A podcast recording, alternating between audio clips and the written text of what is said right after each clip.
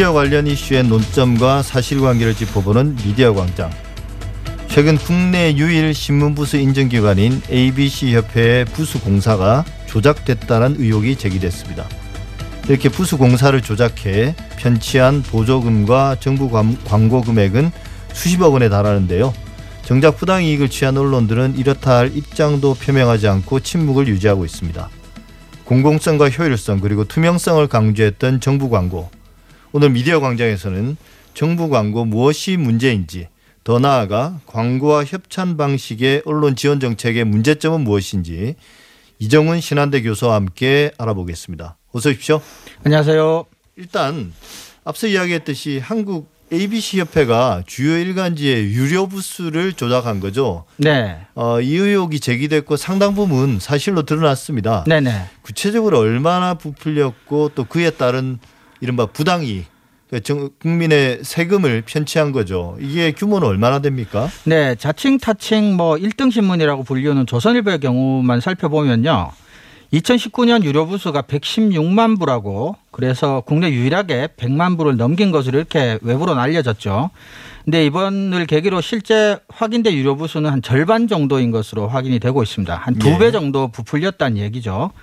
더불어민주당 김승원 국회의원실에서 조사한 결과에 따르면 조선일보는 이렇게 부풀려진 허위 집계를 통해서 지난 5년간 매년 3, 4억 원 정도 그래서 총 한 20여억 원 정도 이런 지원금을 수령한 것으로 그렇게 밝혀져 있습니다. 예. 근데 이제 이런 부수 조작 의혹을 다룬 기사는 거의 없는 것 같아요. 네. 미디어 오늘 분석에 따르면 ABC협회 내부 폭로가 알려진 이후 지금까지 관련 보도가 26건 정도에 불과하다고 해요. 사실상 거의 보도를 하고 있지 않다고 할 수 있겠습니다. 사실 이 건뿐 아니라 우리 언론은 남에게만 엄격하고 자신에게 너무 관대한데 언론의 문제에 대해서 보도하고 비판하는 경우는 거의 없습니다. 이런 점도 아마 시민들이 언론을 불신하게 만드는 중요한 요인 중의 하나가 아닐까 그렇게 생각합니다. 예. 사실 이제 이 ABC 협회의 그 조사 결과 우리가 흔히 이제 공사라고 하죠. 네. 그 공사 결과에 대한 뭐 의혹 제기 이후에 줄줄이 엮여 나온 게 결국은 어, 정부 광고 문제란 말이에요. 네네. 그러니까 사람들이 잘 모르는 부분이죠. 정부가 얼마나 그렇죠. 광고비를 많이 지출하는지. 맞습니다. 근데 매년 집행되는 정부 광고비의 규모가 어느 정도 됩니까? 그 정부 광고가 결국 이제 정책 홍보 광고인데요.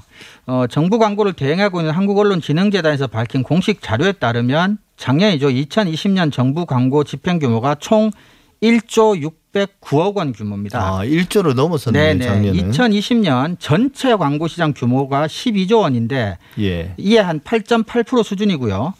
청취자 여러분들이 이해하기 쉽게 비교를 해드리면 우리나라 최대 광고주가 삼성전자인데 삼성전자 광고비의 3.6배 그리고 2020년 광고시장 점유율 상위 22개 업체의 총 광고비를 합친 규모와 맞먹는 엄청난 규모의 광고비입니다. 예, 어마어마한 사실은 네네. 네. 어마어마하다는 말밖에 할수 네. 없을 것 같은데요. 네네. 이런 어떤 광고비 집행을 그 효과의 측면에서 보면 네. 어떻습니까? 사실 이게 신문 광고라는 게 요즘은 뭐 기업들도 광고를 주긴 하지만 그렇죠. 특별한 효과를 기대하기보다는 네. 뭐 어떤 뭐 이런 표현을 쓰는 사람도 있더라고 그냥 기부다. 네, 맞습니다. 예. 정부의 광고 집행도 효과보다는 그냥 지원인가요? 어, 광고 효과를 정확하게 측정하기는 특히 홍보, 어, 정책 홍보 같은 경우는 어렵지만 몇 가지 유추할 만한 지점들은 있는데요. 어, 일반 광고 시장 그러니까 기업들이 일반 광고 대행사에서 이제 광고의 효과 중심으로 매체를 선정하지 않습니까? 예. 요즘 이제 광고의 매체 변화에 따라서 주로 이제 인터넷 매체 광고 비율이 높고 인쇄 매체는 점점 줄어들고 있는데 정부 광고는 어찌된 일인지 거꾸로 어, 일반 광고에 비해서 인쇄 매체 광고 비중이 너무 높고 예. 인터넷 매체 광고 비중은 많이 낮습니다. 문재인 정부 들어서 인쇄 매체 광고를 좀 줄여가고 인터넷 분야를 늘리고는 있지만 여전히 효과 중심으로 쫓아가고 있는 일반 광고 시장 트렌드를 정부 광고가 따라가지 못하고 있는 실정이죠. 그리고 앞에서도 말씀드렸지만 한국언론진흥재단이 정부 광고를 단일 수탁 기관으로 지정돼 있어서 시장에서의 경쟁 이런 것들도 이제 하질 못하고 해서 대행 서비스에도 조금 질적으로 문제가 있는 게 아닌가라는 지적도 계속되고 있는 상황입니다. 예, 사실 어찌 보면 어 그냥 나눠 주는 거잖아요. 그런 거라고 예. 볼 수도 그리- 있다라는 비판도 예, 있습니다. 네. 그나마 정부 광고의 합리적인 근거가 되는 게 ABC 협회 공사 부수였는데 그거였죠. 네. 그게 알고 보니 그게 거의 유일하지 않습니까? 그렇죠. 예, 근데 그게 이제 조작된 거니까 네. 어, 더더욱 문제가 되는 것 같습니다. 네. 사실 우리가 이제 광고비라고 이야기하지만 방금 그 효과 이야기도 했지만 이 정부 광고비나 언론진흥기금도 본질은 정부의 지원금, 보조금에 가깝지 않습니까? 그렇죠. 근데 이게 소규모 언론에게는 큰 도움이 될 거예요. 맞습니다. 근데 정부 광고나 협찬 의존도가 높아질수록 언론의 자율성도 떨어지기 마련이잖아요. 그렇죠. 이게 어느 정도로 언론에게 도움이 되냐 느낄 수 있는 하나의 사례가 있었는데요. 작년 5월에 신문협회가 코로나19로 인해서 경영이 어려우니 정부 광고를 좀 앞당겨서 집중 집행해주고 홍보 예산도 증액해달라고 공식 요청하기까지 한 정도입니다. 그러니까 이것이 실제 언론의 경영에 상당히 도움이 된다는 얘기죠. 이것에 예. 이제 선악을 떠나서요. 하지만 개인적으로 원칙적으로는 자율성도 자율성이지만 기업으로 운영되는 언론의 경우에서 이제 시장에서 시민들의 선택으로 진퇴가 결정되는 게 저는 바람직하지 이런 식으로 정부 지원금이나 보조금으로 지나치게 지원해 주는 것은 저는 개인적으로는 바람직하지 않다고 생각하는데요. 그래야 이제 시민들만 보고 정확하고 신뢰할 만한 뉴스를 만드는데 전념할 것이기 때문입니다.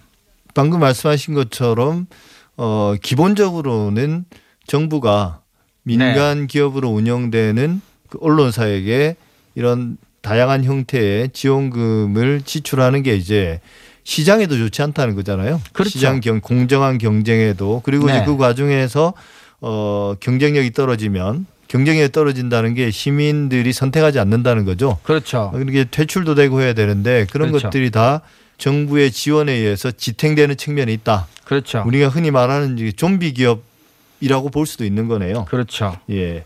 근데 이게 처음에 정부 광고법이 추진될 때도 정부가 지원금으로 언론을 통제할 수 있다. 이거 분명히 문제 제기가 됐었던 건데요.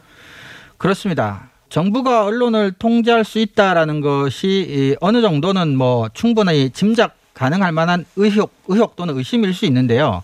또 한편으로는 원론적인 우려라고 볼 수 있는 측면도 있습니다. 우리나라 같은 경우는 언론이 이제 아시다시피 정파적 행태가 워낙 강하기 때문에 사실 정부로부터 지원받는 것과 정부를 비판하고 감시하는 것에 있어서의 뭐 위축 효과 같은 것들을 뭐 저는 개인적으로 특별히 찾아보기는 어려운 것 같고요. 오히려 조금 전에도 말씀드렸지만 디지털 기술의 변화나 뉴스 수용자의 변화 등 시대적 변화에 적응하지 못하는 언론이 이런 재정적 지원을 통해서 단순히 수명만 연장시킨다는 것은 그 언론에게도 장기적으로 바람직하지 않고 우리 사회에도 그리 바람직하지 않다고 생각합니다. 예. 예.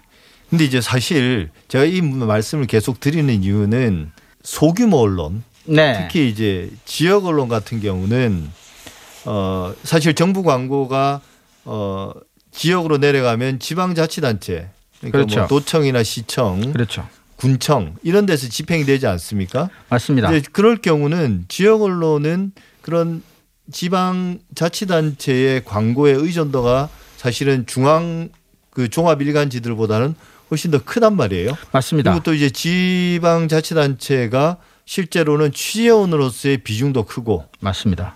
또 또 구독자로서의 비중도 맞습니다. 커요. 실제로 구독자 비중도 되게 높습니다. 예. 예. 그 유료 부스의 상당 부분을 어 이 정부나 정부 공공기관에서 공공기관들이 차지하니까요. 네, 네, 맞습니다. 이런 게 과연 지역 언론이나 소규모 언론의 자율성을 심각하게 침해하고 어 어찌 보면 공론장을 혼탁하게 만드는 이유가 되지 않겠습니까? 맞습니다. 사실은 그 정부에 대한 언론의 영향력 행사에 대한 우려는 몇몇 중앙의 거대 언론에 국한된 우려라고 할 수 있을 정도로 방금 말씀하셨다시피 지역 언론의 입장은 상당히 다른데요. 두 가지 측면이 있습니다. 말씀하신 것처럼 지역 언론이 지역 정부 또는 지역 공공기관에 훨씬 더 재정적으로 의존적이라는 점 하나와 또 중앙보다는 상대적으로 지역 언론이 재정적으로 훨씬 더 어렵다는 점. 어렵기 때문에 그런 공공기관의 어떤 재정적 도움이 더 절실하다는 거죠. 그래서 지역 언론의 경우만 한정지어서 생각해 볼 때 이런 형태의 지원 시스템이 바람직하냐에 대해서는 저는 개인적으로 좀 회의적으로 생각하는 편입니다. 예. 그게 사실 이게 극명하게 들어간 사례가 지난 11월 그 충남 당진 시청의 한 공무원이 커피숍에서 마스크를 제대로 쓰고 있지 네. 않다가 네. 그 업주가 네. 마스크 제대로 쓰고 다, 써달라고 하니까 이거 네. 뭐 불응하고 뭐 화내고 막 소란을 피웠죠. 소란을 피운 네, 거죠. 네. 근데 이게 이제 YTN이 그걸 보도했고 그렇죠. 그 YTN 보도를 당진의 지역 주간지인 당진 시대가 해당 공무원의 이제 실명과 실명, 함께 그걸 그렇죠. 보도했단 말이에요. 그랬더니 맞습니다. 어 당진시 공무원들이 당진 시대를 절독을 하고 보복 행정, 예를 들면 그 업소에 뭐 어떤 점검을 나가고 이렇게 괴롭혔다는 겁니다. 그렇죠. 이게 다 그런 관계를 그대로 드러내는 게 아닌가 싶은데요. 그렇다고 할 수 있겠습니다. 조금 전에 말씀드렸다시피 에, 당진 시대 정도 규모의 지역 주간지가 에, 당진시에서 절독을 해버리면 재정적으로 받는 타격이 정말 엄청날 겁니다. 그래서 아마 위축 효과가 상당하지 않을까 네. 에, 그런 생각이 있습니다. 이제 광고 뭐 직접적으로 여기 언급은 되지 않았습니다만 광고에서도 불이익을 받을 게 네, 뻔하죠 사실은. 그렇죠. 그리고 여러 가지 취재에 제대로 협조해주지 맞습니다. 않는다든지. 이런 지역 주간지 같은 경우는 대부분의 광고주가 아마 그 지역의 공공기관일 가능성이 많기 때문에요. 예. 네, 광고에 대한 위협도 상당히 재정적인 위협으로 바- 다가올 가능성이 많습니다. 예. 근데 이제 우리가 그런 어떤 정부의 지원을 매정하게 끊는 게 사실은 어찌 보면 답인 것 같지만 실제로는 어려움에 처한 언론사들을 그 한 번에 그렇게 외면할 수 있는가. 근데 그런 의미에서 보면 좀 더 현실적인 방안은 정부의 언론 지원 정책을 조금 재검토해서 다른 방식으로 그렇죠. 그래서 어찌 보면 정부의 어떤 언론 장악의 여지들을 줄이면서도 어 시장에서의 경쟁들을 조금 더 활성화할 수 있는 방식으로 지원 정책을 바꿔야 되지 않을까 싶은데 어떤 의견을 가지고 계십니까? 말씀하신 대로 사실은 뭐 갑자기 뭐 내일 모든 지원을 중단한다 이렇게 하기는 힘들겠지만 어 지금까지 우리나라 언론과 언론 정책의 역사를 좀 살펴보면 사실은 정상적인 시장 경쟁을 가능하도록 어떤 식으로든 체질을 개선하고 체력을 키우고 환경과 구조를 서서히 만들어가는 형태로 해오지를 못했었어요. 예. 사실 1980년 이후 87년 이전까지만 해도 시장 경쟁이라고 하는 것 자체가 사실 존재하지 않은 상태였고요. 예. 그래서 지금이라도 장기적으로는 정상적인 시장이 작동할 수 있도록 좋은 뉴스를 만드는 매체가 시장에 살아남고 그렇지 않은 언론이 시장에서 퇴출될 수 있는 구조를 만든다라는 원칙에 철저하게 입각해서 그런 방향으로 모든 제- 지원 정책이 꾸려지는 게 장기적으로는 저는 바람직하다고 생각합니다. 예. 이게 뭐 정부의 뭐 광고 협찬도 연계돼 있는 문제고 또 그 외에도 다양한 형태의 언론 지원 정책들이 있습니다. 사실은. 네. 뿐만 아니라 이게 이제 포털과도 관계돼 있고 마찬가지죠. 좀 예. 참 어, 문제를 풀려고 생각하면 한도 끝도 없는 것 같습니다. 네네. 자, 지금까지 신한대 이정훈 교수와 함께했습니다. 오늘 말씀 감사합니다. 감사합니다.